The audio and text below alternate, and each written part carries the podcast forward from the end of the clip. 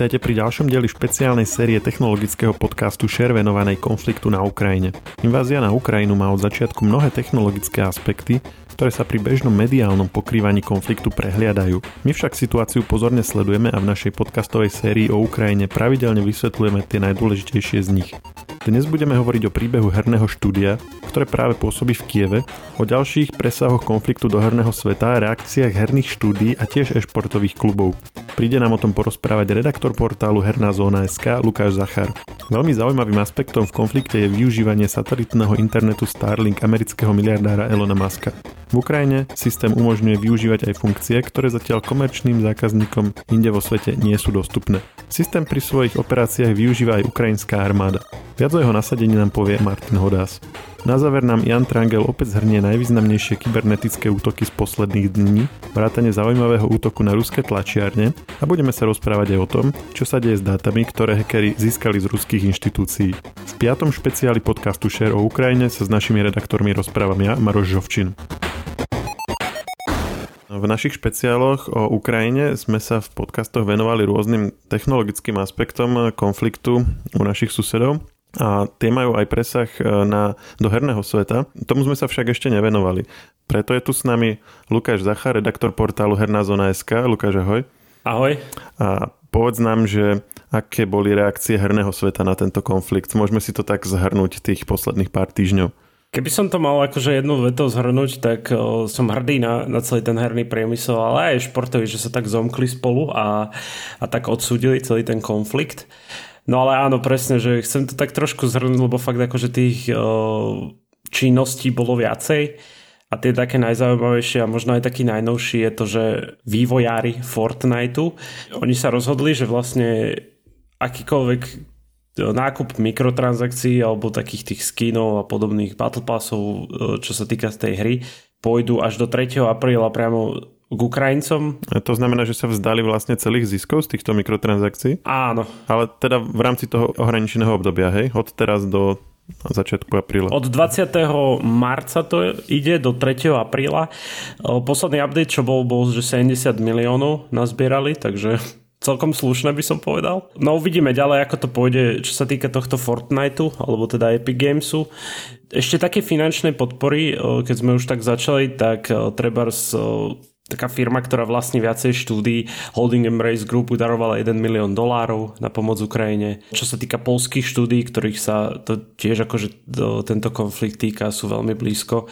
Čiže CD Projekt Red, známe polské štúdio, tí, čo vyrábajú Witchera alebo Techland, ktorí nedávno vydali hru Dying Light, tí zhodne po 1 milión zlotých dali, čiže približne 206 tisíc eur opäť charitatívnym organizáciám, ktoré pôsobia na Ukrajine. Ďalšia zaujímavá vec je, že vývojársky tým 11-bit Studios, uh, oni vytvorili vlastne hru This War of Mine, ktorá je na základe uh, konfliktu, čo proste bol obliehanie Sarajeva, tak oni vlastne robili túto hru mimochodom, čo je, čo je taká jedna... Táto hra je povinná literatúra v Polsku. Akože deti ju majú povinne hrať? Áno, No a všetky zisky zo svojej hry idú Ukrajinskému Červenému krížu a tiež akože podiel z predaja tohto titulu tiež sa vzdal aj uh, obchod GOG Good Old Games. To je jedna z platform. Takže tak. A ešte z e-športu, keby som povedal, to, to už sú také skorej uh, veci, nejaké také zákaz činnosti tímom, Hej, tak to je, to je napríklad známa CSGO Liga ESL Pro League, vlastne zakázala ruským týmom, ktoré majú prepojenie na ruskú vládu. Čiže tak ako zakazovali vlastne účasť niek- niektoré športové kluby, m, vlastne klas- klasické v úvodzovkách športové, tak vlastne e-športové kluby, čiže také, čo hrávajú vlastne ako počítačové hry športovo, tak tiež zakazujú účasť ruským klubom. Áno, vlastne tí hráči sa môžu zúčastniť akože toho turnaja alebo tej ligy, avšak musia byť pod neutrálnou vlajkou. Dajme tomu, že, že z týmu Gambit sa stal zrazu iba, že Team Players. Tiež druhý tým, ktorý dokonca bol proti tomuto zákazu Virtus Pro, oni to tak napísali, že je to ako taká cancel culture pre nich, že, že ich proste akože zakázali, hej. On akože umožnil svojim hráčom sa zúčastniť tej ligy, ale proste boli pod menom iba outsiders. A čo slovenské a české e, kluby tie tiež nejako reagovali?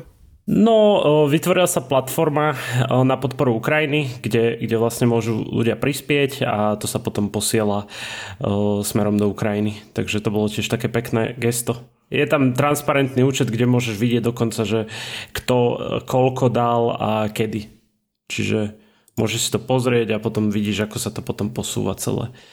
Ale ešte, aby som sa vrátil k gamingu, boli tam aj štúdia, ktoré opäť mimo tej finančnej podpory minimálne Ukrajine, tak aj svojim zamestnancom dávali vlastne napríklad Ubisoft, tak to urobil, že má nejaké týmy na Ukrajine, zdá sa, a že, že im poskytol akože finančné prostriedky na to, aby sa stade dokázali dostať e, v bezpečí a podobne. A čo sa týka e, iných e, štúdí na Ukrajine, máme nejaké informácie, že ako, ako tam vlastne fungujú teraz? O tomto sme sa bavili už v Share Talks v druhom podcaste, že my sme to aj dosť, dosť často spomínali, že vlastne vývojári očakávanej FPS-ky Stalker 2 Heart of pôvodne to bolo, že Černobyl, teraz je to Heart of Čornobyl. Ono sa totiž to im zmenil názov kvôli, kvôli tomuto konfliktu. Čiže to štúdio zmenilo slovo Černobyl vo, v názve svojej hry na slovo Čornobyl, aby to bolo viac po ukrajinsky, hej? Presne, presne tak. Oni totiž to pôsobia priamo v Kieve. volajú sa, že GSC Game World alebo GSC Game World sú priamo z Kieva a oni ešte dokonca aj ono pôvodne na začiatku roka, ja som si vtedy robil srandu, že, že oni sú taký prvý odklad herný, lebo sa to posunulo celé, celé to vydanie na december, ešte vtedy sme ani netušili, že, že bude nejaký takýto veľký konflikt a dokonca aj vojna. Tak vtedy sa to iba posunulo na december a teraz dokonca oni pozostavili ten vývoj hry logicky, keďže vlastne povedali, že, že vývoj hry ide na druhú kolaj, keďže sa snažia zachraňovať svoju krajinu. Mm, dokonca zverejňujú video a fakt akože mal som zimomriavky z toho, že keď som tam videl, že čo to, čo to tam všetko bolo v tom čase. A vlastne doteraz sa špekulovalo o tom, že, že sa akože presúvajú do inej krajiny. Tá krajina má byť Česko, už nejaká časť týmu je v Česku priamo. Mali sa proste udomácniť v Prahe, čiže už časť týmu je, ale neviem, či je to ešte oficiálne potvrdené. Myslím, že oni keď sa úplne presunú, tak vtedy nejak sa k tomu vyjadria. Lebo viem, že pôvodne, keď sa ich ľudia pýtali, že čo, či sú v poriadku a tak, tak zverejnili to video, vieš, také, že no, tak toto vyzerá u nás, vieš, a, a tam tie také zábery tej vojny. Ale no, hovorím, že, že zatiaľ, zatiaľ je to asi neoficiálne stále. Dobre, ďakujem ti Lukáš, že si nám takto zhrnul reakcie herného sveta, to sme tu ešte nemali, ale je toho dosť veľa. Myslím si, že sme možno, možno s tým mali prísť aj skôr, lebo ani som nečakal, že vlastne toľko rôznych reakcií bolo. Dobre, ďakujem a my ideme ďalej.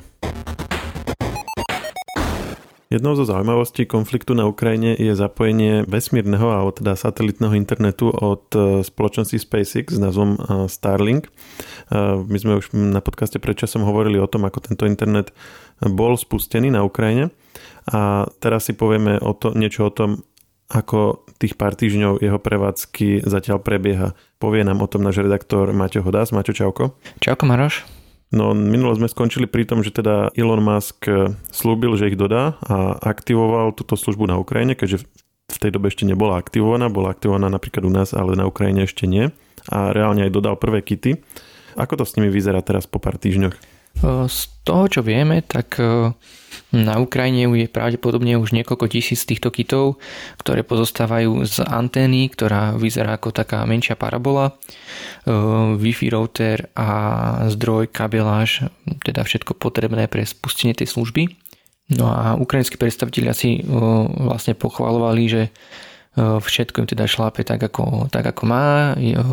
Boli za to radi, ďakovali Elonovi Maskovi, že im to sprostredkoval. No a pokiaľ vieme, tak používajú to teda aj obranné zložky a aj verejnosť. Čiže priamo je to nasadené ako súčasť výbavy armády, hej? Áno, vo vybraných lokalitách, kde tá konektivita je problémov a tak to používa aj armáda.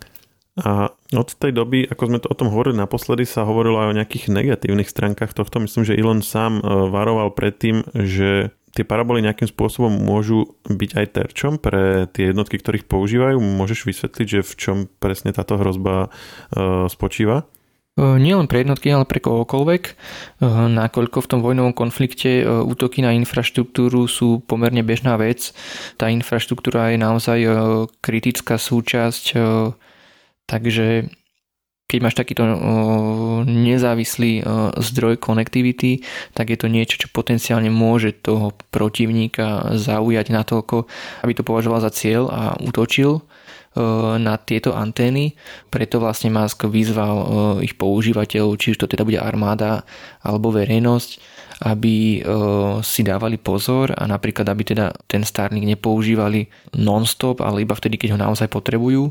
Teda povedzme, že tú anténu dáš niekde vonku čo najďalej od, od ľudí, aby to nebolo veľmi zaludnené oblasti, keď, keď náhodou by tam nejaký útok prišiel. A problém je v čom? Že oni nejak zachytia ten signál z toho, alebo že ju vidieť z, zo vzduchu? Či prečo to robí z toho používateľa terč? Hovorilo sa, že by sa to dalo vystopovať e, aj teda na základe signálu, ale aj teda vizuálne. Preto Musk spomínal nejaké, nejaké ľahké krytie alebo nejaké zafarbenie. Ono to musí mať priamu viditeľnosť na oblohu, že? Čiže nemôžeš to dať, ja neviem, do budovy alebo niečo. Áno, presne tak. Nemôžeš na to dať nejakú veľkú hrubú vrstvu niečoho.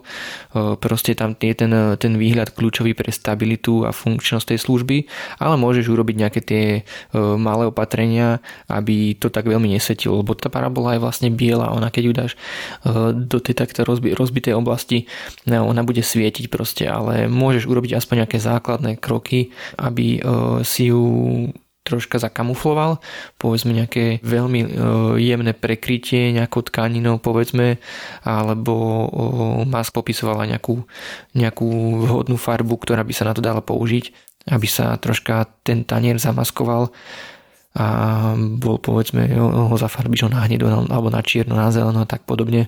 Poďme hovoriť ešte o funkcionalite tohto Starlinku, lebo SpaceX aktivoval pre Ukrajinu nejaké funkcie, ktoré inde komerčne nie sú dostupné.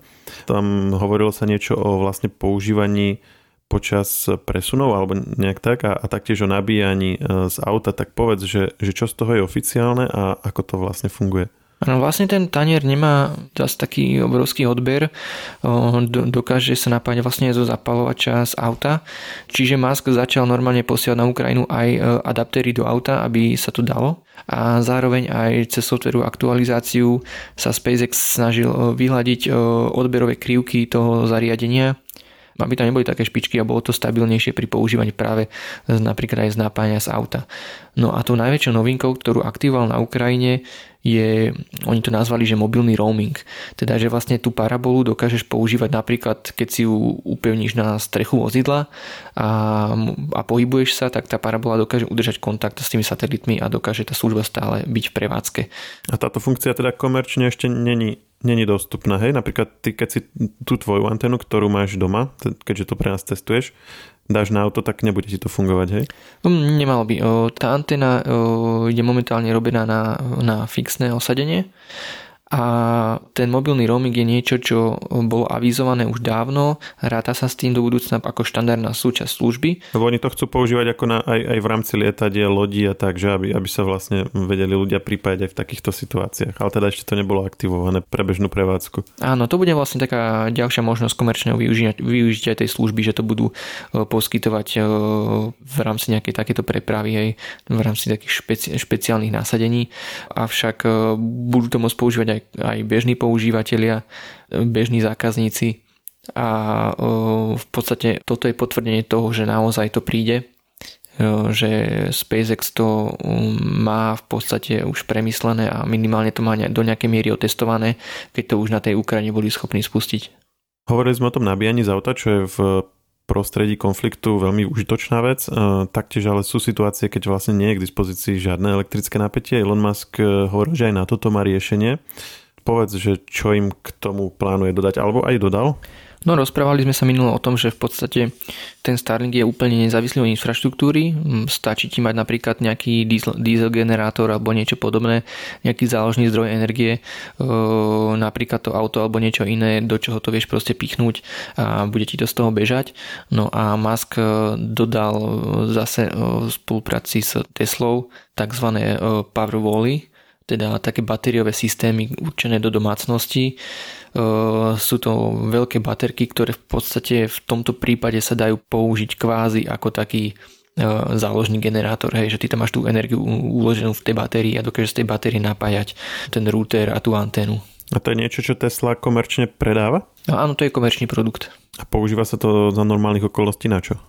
Máš to v domácnosti osadené na stene, najmä keď používaš teda solárnu energiu a vieš si do tej batérie ukladať energiu na neskôr, povedzme na využitie v noci a tak podobne. Vieme niečo o tom, akým spôsobom ukrajinská strana využíva tento Starlink pri svojich operáciách? Tam tie informácie sú do značnej miery limitované, vieme toho veľmi málo až nič, ale jedno konkrétne násadenie bolo medializované a to bolo v rámci operácií s dronmi. Konkrétne teda, že vlastne drony využívajú aj Starlink na to, aby mohli v teréne fungovať. A z toho mála čo vieme, tak funguje to zhruba tak, že ten dronový tím, ktorý je v teréne, má Starlink, vďaka ktorému si v podstate vie vytvoriť internetovú konektivitu úplne kdekoľvek. No a ten samotný dron sa nepripája do tej služby, nakoľko s tými satelitmi vie komunikovať iba tá samotná parabola, ale ten dron za pomoci rádiových signálov komunikuje s tými svojimi operátormi a tí následne vedia cez Starlink buď feedovať tie dáta, obraz alebo čokoľvek a sú v spojení s delostrelectvom alebo s veliteľstvom a takto fungujú napríklad prieskumné týmy, ktoré sa snažia identifikovať e, potenciálne ciele na ktoré následne e, môže armáda zautočiť alebo nejakým spôsobom e, buď mať prehľad alebo vykonať nejakú akciu.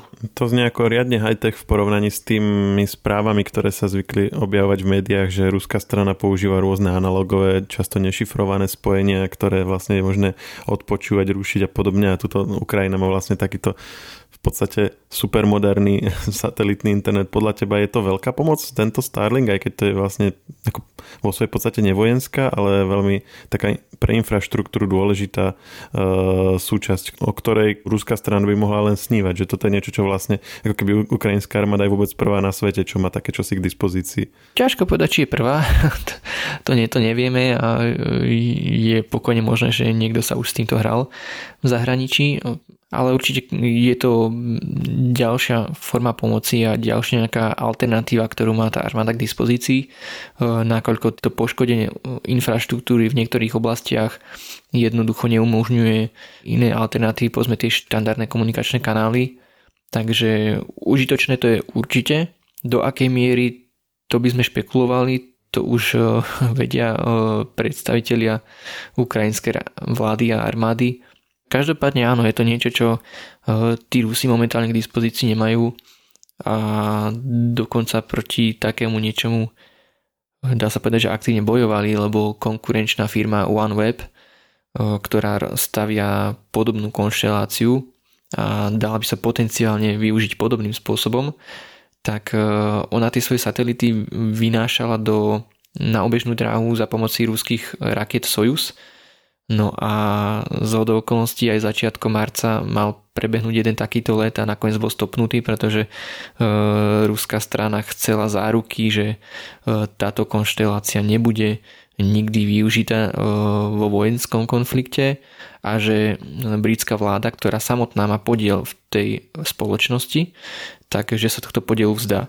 Pritom e, ten vstup vlády do tejto spoločnosti bol práve preto, aby ju zachránila pred bankrotom, ktorý pred časom tej firme hrozil.